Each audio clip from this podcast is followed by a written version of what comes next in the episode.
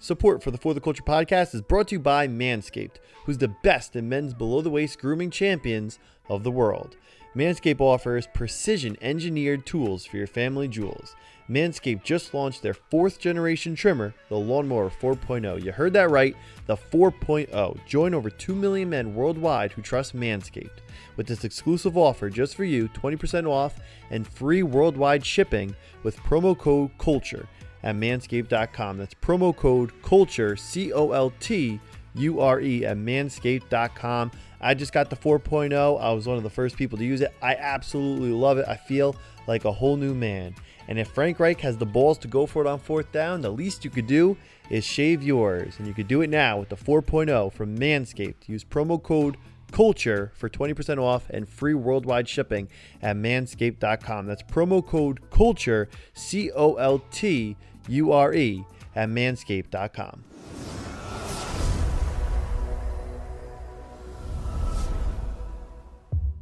Hey, what's up, everybody? It's your favorite quarterback hater, Robert Mathis, and you're listening to the For the Culture podcast. This is the For the Culture podcast. I'm your host, Luke Diamond, with my man, Jason Spears, back with another For the Culture Q and A. Jumping right into question number one. Are you worried about cornerback? We didn't address it in the draft or free agency, and how confident are you with Rock Ya-Sin playing the two spot? Well, for me, I think you've got to just you, you've got to let this play out. You've got two young guys back there. You got Marvell, you've got Rock. You've got to let them battle it out. And if everything falls through with those two guys, you've got T J Carey, who can play there as well. I, I just think right now where we're at as an organization, as a football team, you've got those two young guys. And I'm telling you, I really, I'm people sleep on Marvell Tell. I really like him. I like his athleticism. I think he fits our defense well. And I'm not and I'm not saying Rock can't bounce back, because he absolutely can. He's got all the physical tools. My point, though, is that we didn't need a corner nearly as bad as I think everybody thinks we did. We have two young players outside of Xavier Rhodes and T J Carey that really need to – we need to see what they can do. We have no idea what Marvell can do with a full season of, of play. And Rock has struggled, so, you you know, you're kind of, people were kind of down on him, but he's in his third year. He's learning. He's played well in some games. I, I mean, rem- I remember back in the Packers game last year, he made a great read on a throw and made a great interception. He can make some plays. He's got to get more consistent. I'm good with where we're at right now. But I will say this. If one of those guys doesn't step up this year, and even if they do, I, I think we're probably going to go corner in the draft next year early, because, you know, there's a good chance Dave isn't back. So we'll see what happens. But as far as this year, I'm good with it. I think I think I like the guys we have. I think their upside is is there. And you, you just want to make sure you make the right decision. And I think the right the guys that we have right now could easily be the right guys for the future. Absolutely. Like you said, we're pretty much running it back. You bring back Xavier Rhodes on a one-year deal. You bring back T J Carey on a one-year deal. You get back Marvell Tell, who opted out last year with COVID, and then, of course, Rock going into year three now. Kenny Moore, the best slot corner, in my opinion, in the National Football League. Even Isaiah Rodgers now going into year two. So you run it back with last year's corners and the addition now of Tell.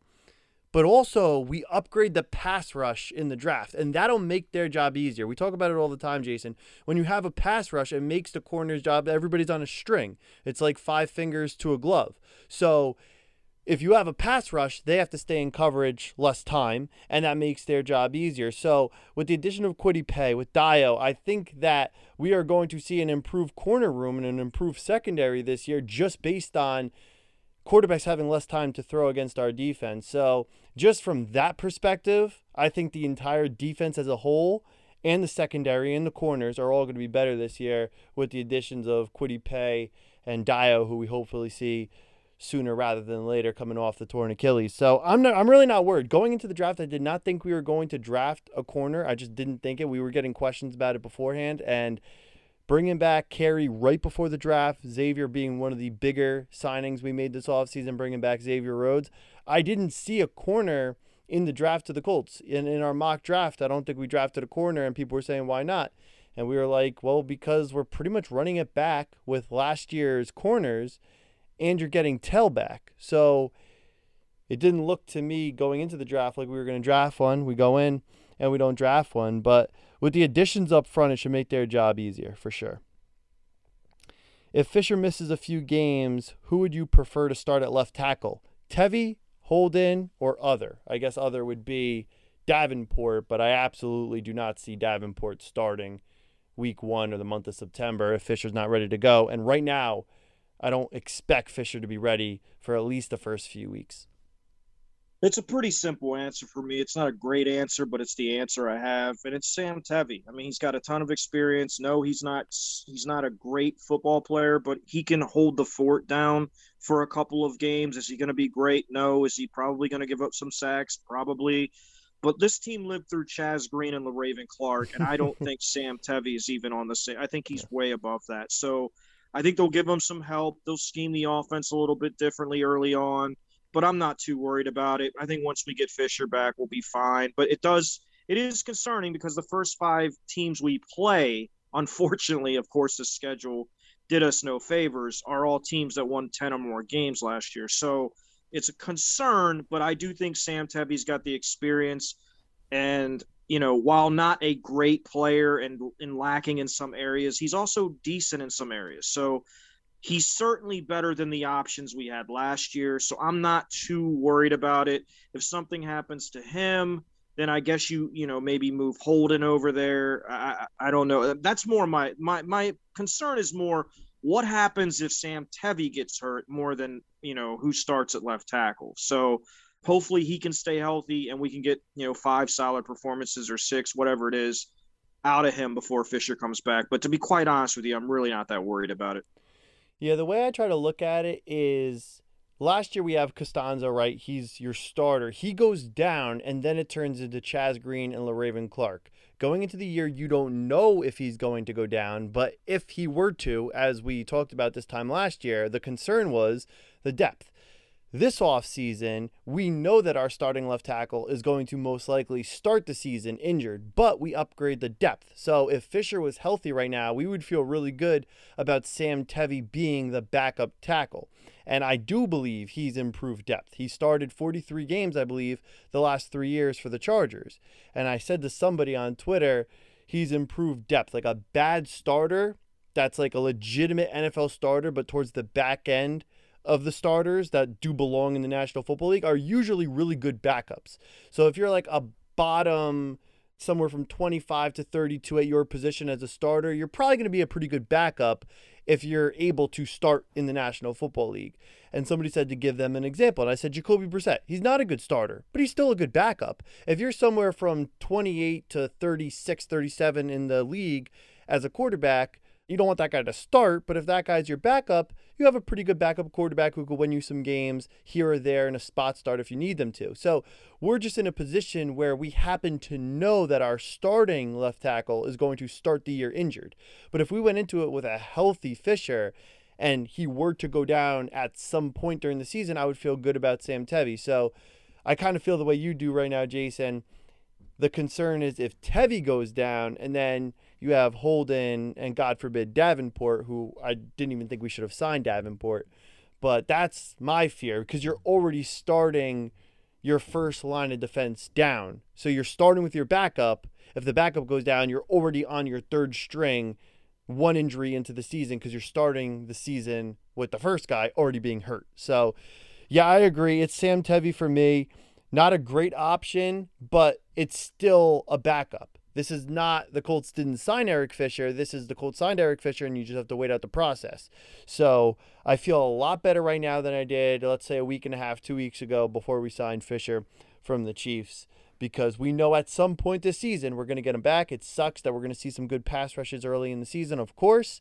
It sucks we're going to see the Titans at least once without our starting left tackle being one of the most important games we'll play all season, but to know we're going to get him back at some point and we're going to have a playoff stretch towards the end of the season with a starting left tackle who's made multiple Pro Bowls and played in playoff games and the Super Bowl, you got to feel good about that. So I definitely feel a lot better right now than I did post-draft or pre-draft at the tackle position after signing Eric Fisher.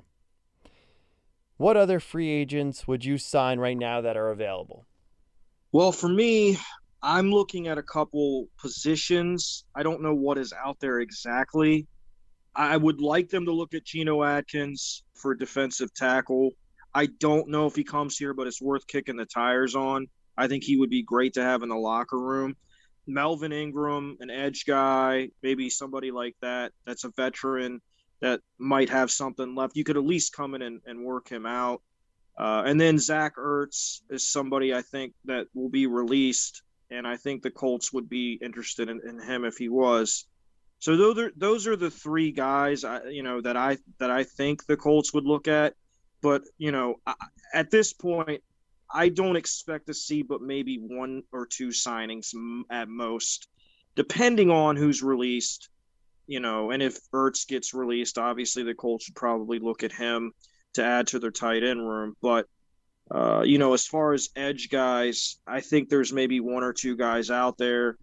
Uh, but it, it all depends. Like, the, I think a lot, you know, I've heard rumors of a lot of guys getting cut after June first. So I think that will play a big role, which is why I'm I'm not too excited about the Julio Jones rumors or whatever, because I think the Colts, if they were going to sign a receiver, they're going to wait till June first and see if a big name guy gets cut, and maybe they bring him in uh, if that's something they, that they want to do. But I, I think there's options, but I don't think the Colts are going to make a huge dent in that, because most of the guys that that you're interested in, other teams are going to be interested in too. And they're going to look at our situation and say, well, I'm not going to start there. And I think that's why a lot of guys decided not to sign here this offseason, uh, especially the guy from New Orleans, Rankins. He really wanted to come here, but he wasn't going to start. And so that was the that was the reason he chose to go somewhere else. So it's a couple, you know, it's always a lot of different variables that go into these signings and what happens or whatever. But I definitely think the Colts, as always, as Chris Ballard says he always does, will keep his eyes open and see if he can add anything to make this roster better. And if he can, he'll absolutely do it. Could the Carson Wentz trade make or break Ballard's career? Yes and no. Could it make Ballard's career? Yes. If Carson Wentz comes in, he's an M V P caliber quarterback like twenty seventeen. The Colts win Super Bowls. It'll absolutely make his career. Could it break his career? No. The Colts are in a position where there is definitely success if Wentz doesn't work out. If it's going to break anybody's career, I could see Reich being tied to Carson Wentz, being that Philadelphia connection, everything like that. And if Reich were to go all in and stand on the table and make this trade go down, if Ballard likes something else, maybe something like that. But Ballard's career is not going to be broken by trading for Carson and it not working out. So could it make it? Yes. Could it break it? No. Yeah, I, I completely agree. And I, and I like what you said. I mean, it's really tied more to Reich. I mean, obviously people are going to look at Ballard because he made the trade, but Reich is the guy that really wanted him. And so if he is unable to get Carson back to the three-year span where he threw eighty-one touchdowns and I think only twenty-one interceptions or something close to that, that's going to fall on Reich. So I think it ties Reich to Wentz more than anything else. And so I don't think it will necessarily affect Ballard. It will have some negative effect, but not the effect that I think it will have on Frank Reich, because this was his – his doing, and this is somebody that he thinks he can re- resurrect their career. And so Ballard listened to him. You know, it's a good option to have. Carson Wentz has played great football in this league, so they believe in him. And so if it doesn't work, which I personally think it will work, I think Carson Wentz is going to get back to playing like he did in, you know, those three years. But if it doesn't work, you know, that's going to fall on everybody's shoulders. But mostly I think it's going to fall on Frank Reich's. Mm-hmm. Especially because the word break to me sounds like fired. And I absolutely do not see Ballard getting fired over Carson Wentz and trading for Carson Wentz if it doesn't work out. So I no. just can't see it breaking his career. No. But it was no a very way. good question. I thought the question was very good. Where do you rank the Colts in the A F C? Do we finally win the division this year? So a two-parter, where do we rank them in the A F C, and do we see the Colts winning the A F C South? And we haven't won the A F C South since two thousand fourteen. So where do I rank the Colts in the A F C? Well, everything starts after the Kansas City Chiefs, right? The Kansas City Chiefs are number one. They deserve that. Back-to-back A F C champions. They won the Super Bowl two years ago. They're the defending A F C champs for the second year in a row. So The best anybody in the league could be, in my opinion, or the conference, I should say, is second for starters. We lost to Buffalo last year in the playoffs, even though I thought that we were just as good. And if Kamoka doesn't jump off sides and a couple things happen, I think the Colts could easily win that game. I'll still put Buffalo ahead of us because they earned it last year. They were better in the regular season. They beat us head-to-head. Once you get past those two teams, I think a lot of it's going to come down to, what are you getting out of Carson Wentz? We don't know. We're changing quarterbacks now for the fourth time in four years. So there's obviously a lot of question marks there. But right now, I would say that it's a two-team division between the Colts and the Titans. And people seem to think that the Titans ran away with the division last year, which is just not the case. Both teams went eleven and five. They split against each other one and one. They each beat each other on the road. When the Colts lost to them, we didn't have Buckner. We didn't have a ton of guys. We didn't have Buckner. We didn't have Taylor. We didn't have a ton of guys in that game. We were all types of banged up. I don't think we had Costanza. We had so many injuries in that Titans game, or Costanza left in the first quarter or something like that. But we had a ton of injuries in that game. So I just don't understand why people are making it like the Titans ran away with the A F C South last year, because they didn't. It was very close. It came down to the second tiebreaker, and it came down to us losing to the Jaguars week one. That was inexcusable. We never should have lost that game. But the division was very, very, very, very, very close last year between the Colts and the Titans. And with the improvements we've made and with their issues defensively, I definitely could see the Colts coming out of the A F C. You do have other good teams, but right now I would say the two teams I would definitely put ahead of us, even though I think we could beat either team in a one-game elimination or anything like that. I would go Chiefs one, Bills two, and then I think the A F C South winner would be right in that mix right there after those two at least. And of course there's other teams you could put in there, but I think that the Colts have a very good chance this year to win the division if you get what you think you could get out of Carson Wentz.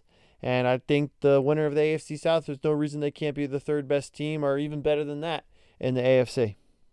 Yeah, for me, I look at it like this. I, I look at the Chiefs and the Bills as the two teams that I think are are really headed, head and shoulders above everyone else based on their two quarterbacks. I mean, they're the two best quarterbacks, in my opinion, just my opinion, in the A F C mm-hmm. right now. And they're both young and they're getting better. And so I expect them to continue to get better. As far as the rest of the teams that we're competing against, I think we're kind of all in the same area. I mean, you look at Baltimore, Cleveland, Indy, Tennessee, Miami, New England with all their additions. I think they're kind of all in the same spot. One team I, I think people need to keep an eye on that are, is might shock you is the, the Chargers. I think with with uh, Herbert and and the improvements that they've made, they get some guys back. They're certainly a sleeper to make a run to the playoffs, maybe a back-end wild card team. I'm sure a lot of people think I'm nuts, but I just think they're a sleeping giant. They've got – that kid's going to be a special player. Um, our biggest issue as Colt fans that that's tough for us is we play a ridiculously difficult schedule, and the the teams that we play in, you know, it, like in the A F C, we play at Baltimore. That's, you know, that's, that's going to be tough. They're tough to beat there. Um, and, you know, we get Vegas at home. Um, and then we have the, the A F C East, which is no joke. I mean, you've got Miami's going to be on the road. That's tough. You know, we should be able to beat the Jets, but they're much improved. And then you look at New England, they're improved. They're coming to our house. We need to win that game. Um, and then you look at Buffalo. We go to Buffalo. That's, I mean, those are tough, tough games. So there's a lot of games within the games, games that are more important than others. Like like the beginning of the season, we play two N F C teams and three A F C teams, and they're all very, very good. I will be much less upset if we go two and three as long as we beat the Titans and one of Miami and Baltimore, because our, those would be two humongous wins, even if we went two and three. I would, I, I honestly, Luke, I think I would take that. I think I would take two and three. If the two wins were were over Miami and and Tennessee, because Tennessee, that I mean, that's the division. Mm-hmm. You know, we lose two games to an N F C team. That's something that hurt us last year. We went four and oh against the N F C, which was great. We wanted to beat the N F C North. That Packer win was huge. It was one of the best moments of the year for us as Colts fans. But then when it comes down to tiebreakers and everything like that, we lost out yeah. on pretty much every t- – like we were lucky – that the Bills didn't lay down and they beat Miami, because we virtually lost every tiebreaker when right. you look at the final teams last year, because we lost A F C games, we lost a lot of those head-to-head games, and then we also had that Jaguar loss, which put us behind the eight ball with the Titans, who, besides yep. their one loss to us, they swept the Texans and they swept the Jags, as we should have. Yeah, one hundred percent. So, you know, mainly my, my thing is we have this this year, this team has got to get focused and make sure they take care of the most important games. Mm-hmm. And those games are the intra-conference stuff where they're playing against, uh, you know, Miami, Baltimore. See, those were the games we lost last year. We had M Cleveland. Uh, we don't play Cleveland this year, but that was the game we lost last year that really, mm-hmm. uh, really set us back. So and they're um, good. Yeah, and they're very good. So, yeah, I mean, it's just it, – we're, we're, I think it's the first two, and then there's a clump of like five to six yeah. teams that are all around the same. And I think the Colts are in there. I think, and I think the Colts could easily win the A F C South, but until you do it – and again, we haven't won it since two thousand fourteen, so – it kind of goes through Tennessee until we do. That's the way I look at it. Yeah. No, no, that's definitely fair. They are the defending champs of the division, so they deserve that. It's just when you look at last year, after week one, the Colts are the division champs. You know what I mean? Yep. So, yeah. and but that game counts, and you got to beat Jacksonville. You get Jacksonville week one, you have a lead, you have a second-half lead. You don't score a touchdown in the second half. You have to win that game. So it's not an excuse.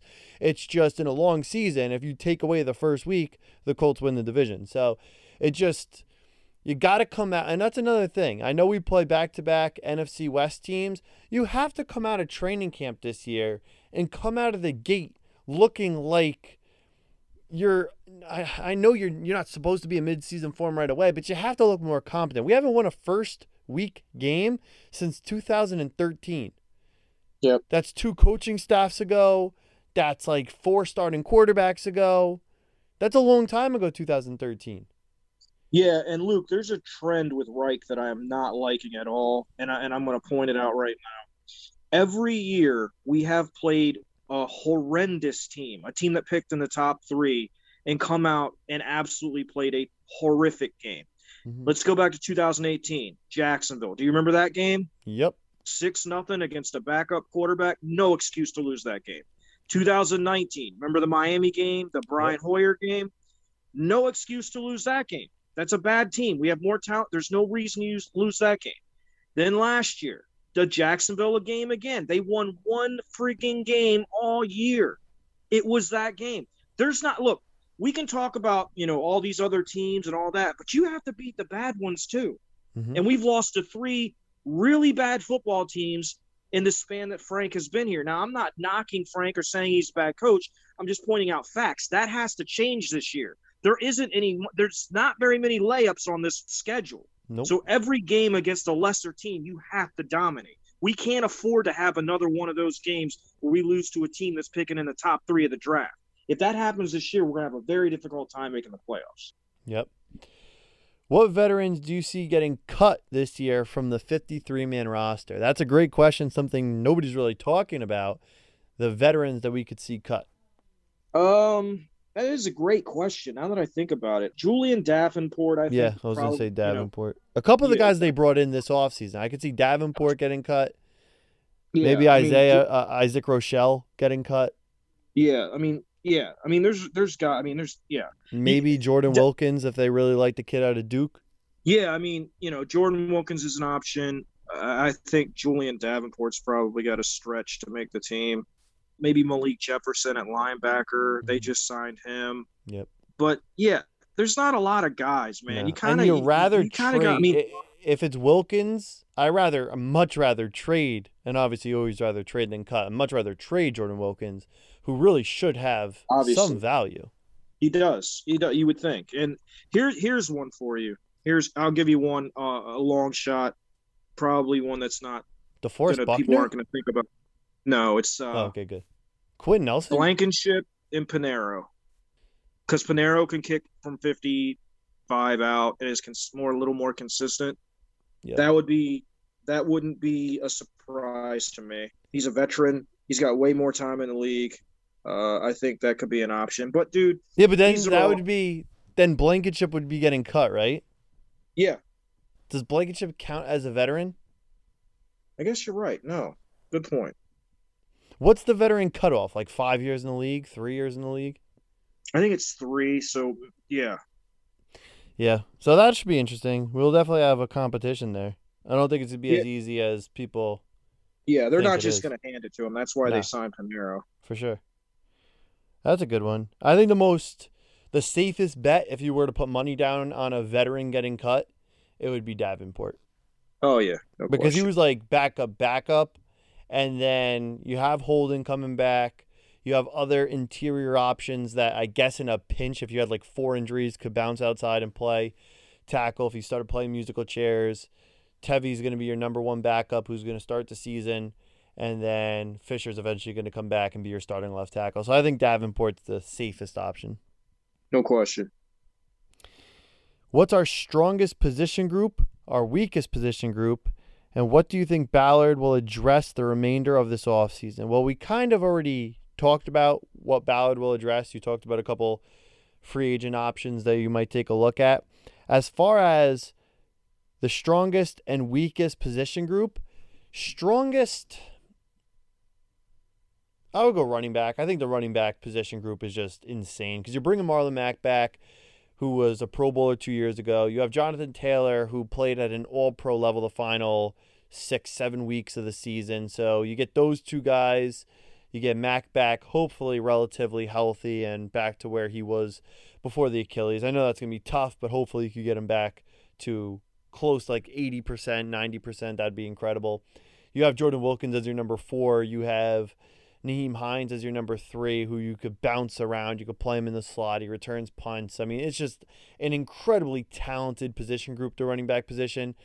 I know linebacker is two. You do lose Walker, which could be viewed as addition by subtraction. You're bringing back Leonard, who's one of the top linebackers in the league. Okereke getting on the field more is an addition. It's a boost to that position group. We have good depth at linebacker, but I still think the best position group, because you don't lose anything, is the running back position. The offensive line, when healthy, the starters are great. The backups are much improved, and that's obviously an anchor, a strength of this team as well. So those would probably be my top three, with running back being number one. And then weakest, I don't think the receiver group is bad, but I would say the receiver right now is at least a question mark on this roster, because it's not O-line, it's not running back, it's not tight end, it's not quarterback, even though I guess you can make the case for quarterback, because if you get twenty twenty Carson, then I think it would be quarterback. Defensively, I like the corner, I like the starting safeties for sure, we add depth, I like the defensive line now with the pass rushers, and the interior defensive line was already good. So yeah, I'd probably go wide receiver. We don't address it in the draft until late with Strawn, so I would say right now, although it's not a terrible position group, and it's better than I would say in years past, I would say the weakest right now is probably receiver, because you don't have that like number one, like automatic elite guy. T Y is not that guy anymore. I really like Pittman going into year two, but he still has a lot to prove. Paris, you just have to get him on the field. He can't stay on the field. He's played in, I think, nine out of thirty-two games. He's had almost as many injuries as games played after two years. Pascal's solid, but he's not going to wow you. He just, he is what he is. He's reliable. He's a lunch pail guy. But I would say right now the receiver group is probably my weakest, and then my strongest is running back, where I really don't see a flaw in the running back room. For me, it's pretty simple. It begins and ends as far as strongest with the offensive line. I mean, you, you go down the line. Obviously, Fisher out the first five weeks, but I'm looking at this as a whole picture. When Fisher's on the field, it's going to be Fisher, Quentin, Kelly, Glow, and Braden. And then you've got Tevi to back him up. You've got the kid we signed out of Carolina, who's actually really good, has started for a long time there, to back up at guard.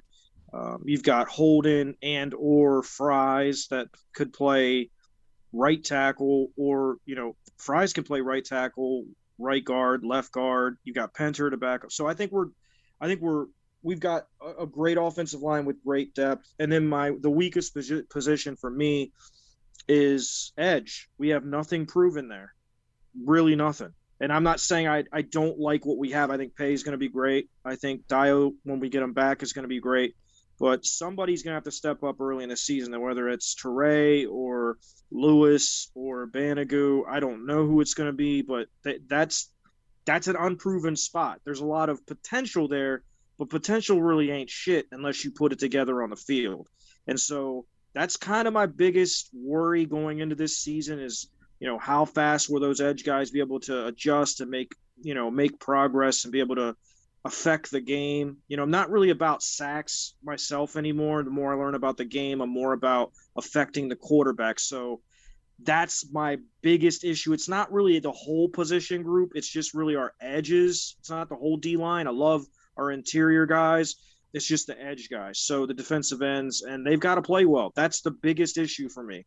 So that's probably my weakest link on our team right now, and it's all about proving themselves. And they're going to have an opportunity. They got to take advantage of it. And that leads us right into our next question. How comfortable do you feel about edge? Personally, I feel like there's a lot of talent and potential, but lack proven good players does concern me. So Sam's concern is exactly what you just said. Absolutely. And I feel exactly what he feel exactly like he's saying, that, you know, there's a lot of potential and there's a lot of, uh, you know, upside for a lot of these players. And I, and I'm, I'm rooting for all of them. Obviously we all are as Colt fans, but like I said, man, potential means absolutely nothing. It's all on paper. It's got to be on film. It's got to be on the field. It's got to be in the games. And we don't have a lot of proven players. I mean, Lewis played well in spurts last year. Turay played well in spurts in two thousand nineteen. What are we going to get out of Paye? I think Paye is going to be a, a pleasant addition to the roster, but we need Turay healthy. We need, you know, Lewis healthy and playing like he did last year. Uh, and Banogu has to take the next step. I mean, we've got talent there. That's not what I'm saying. But what I am saying is that we don't have anything proven there. So that's, that's really, to me, the number one issue heading into this year. It's not, any, it's not the left tackle spot for five games. It's not any of that. It's, can we get pressure on the quarterback and affect the quarterback throughout this entire season, because we're going to have to do that. And people love Justin Houston, and I love him too, but he was very inconsistent last year. He'd have games where he'd have two sacks, and he'd go five weeks with none. Then he'd have three sacks, and he'd go two weeks without any. And he'd get, you know what I mean? Mm. You need consistent pressure. You need consistent effectiveness against the quarterback to to get them off their spot and make them make mistakes. And when we didn't have that, teams ate us apart. So that's what we need to do. And uh, I think, you know, the, the potential makes me feel a little better, but I've got to see it. And it's we're, and we're going to get tested right out the gate against Russell Wilson. So it's going to be interesting to see how we attack those those things. One other thing I would say about the edge, and I, I think Flus, every year he's been here, he's changed something. I think this year you're going to see more blitzing. Not anything insane, but I do think you're going to see him make – teams make decisions faster instead of letting quarterbacks sit back in the pocket and kind of, you know, make their decisions and go through the progressions. I think he's going to try to speed up quarterbacks this year with different blitz concepts, maybe some that we haven't seen. So I am excited about that. I think that's going to add a great deal to our defense, because Flus, every year he does something to improve or change up his scheme and improve it, make it better. So I think you're going to see that this year as well. Uh, when the season rolls around. But as a whole, man, I love our offensive line. I think it's the strength of the team. I agree with you. Running back is also a strength. For me, definitely the biggest question mark is is defensive end and edge position. Do you personally think Carson Wentz stunk it out of Philly on purpose last year so he could possibly come here? I know that sounds a bit rubbish, but his mood and demeanor seems completely different than when he was in Philly. This is definitely a little conspiracy theory-ish, yeah, for sure, right, Jay? I know what you're thinking, because when I started reading it, I was thinking that too. But I do think there's some truth here. There's indirect truth. I don't think that Carson Wentz was tying his cleats thinking, I'm going to suck today so I could get traded to the Colts and be with Frank Reich this offseason. I don't think that was the case. But was there something internally in Carson when he woke up Sunday morning where he didn't want to be in Philly anymore, and there was a disconnect between him and Peterson and the organization?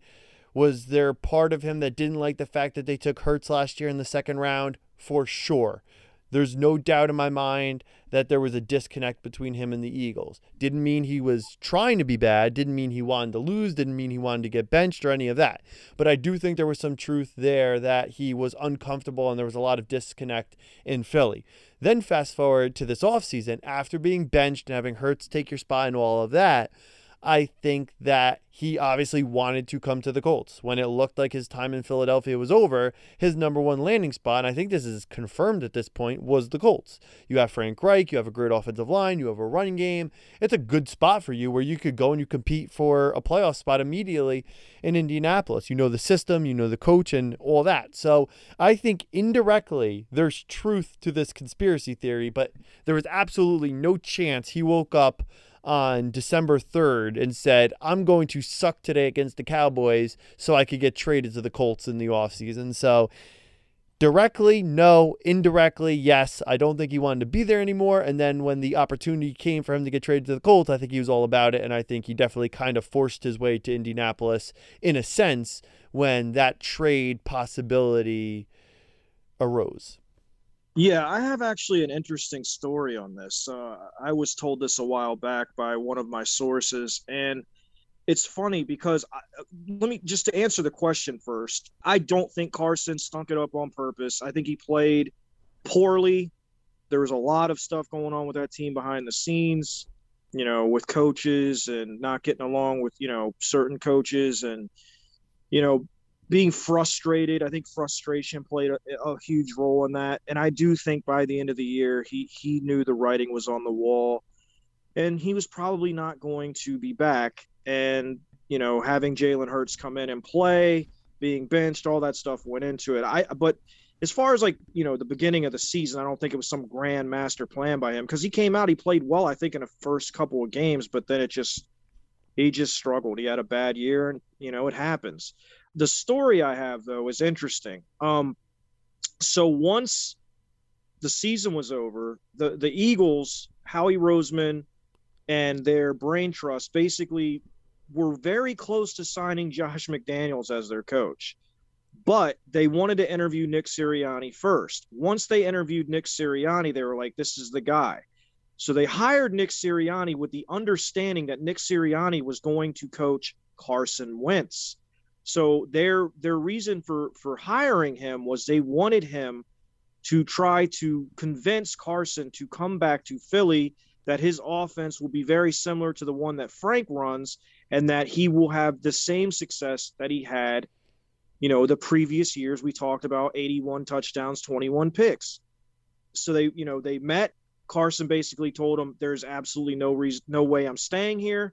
I, I want out. I want to go somewhere else. And so basically their whole reason for hiring Nick Sirianni was to try to fix Carson Wentz and keep him in Philly. And it, and as soon as that happened, it was kind of like, well, it just shows how, how crazy things are in Philly. I mean, because they basically hired Sirianni to coach this guy because he was kind of the underling of of Reich, and he knew Reich's offense, and he knew how, you know, what, you know, how to coach it and what to do, and he and he thought he could fix Wentz. He told uh, Howie Roseman, Jeffrey Lurie that stuff when they interviewed him, like, oh, no question, I can fix him. And then Carson just threw threw cold water on that when they met. Was like, listen, I I don't want to be here anymore. And so that's when that's when the uh, trade rumors heated up between the Colts and the. Uh, And the Eagles, and, you know, the rest is history. And I, I'm, and just as an aside, I, I think, and this is no shade towards anybody, but I, I think that the Eagles organization and that team is in for a very, very, very, very long season.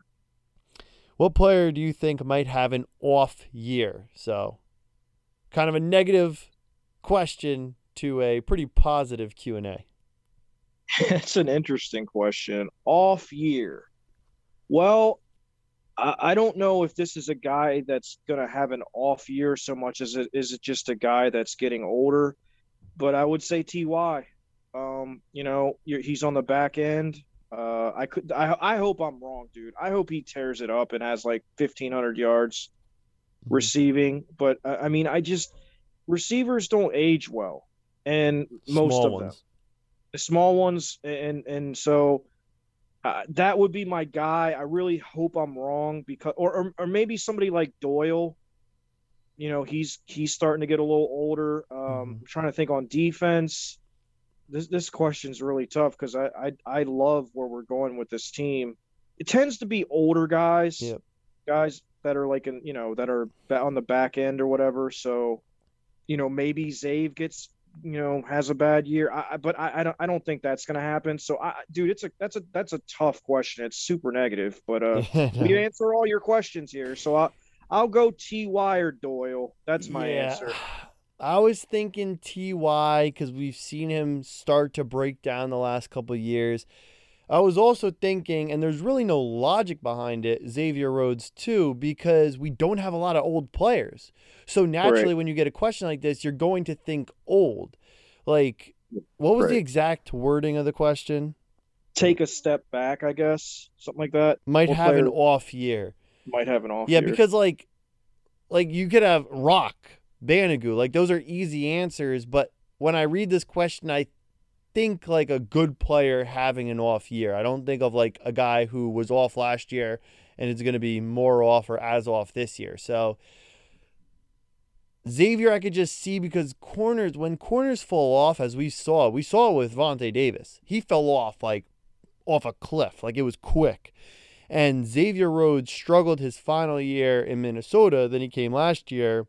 He had a great bounce back season.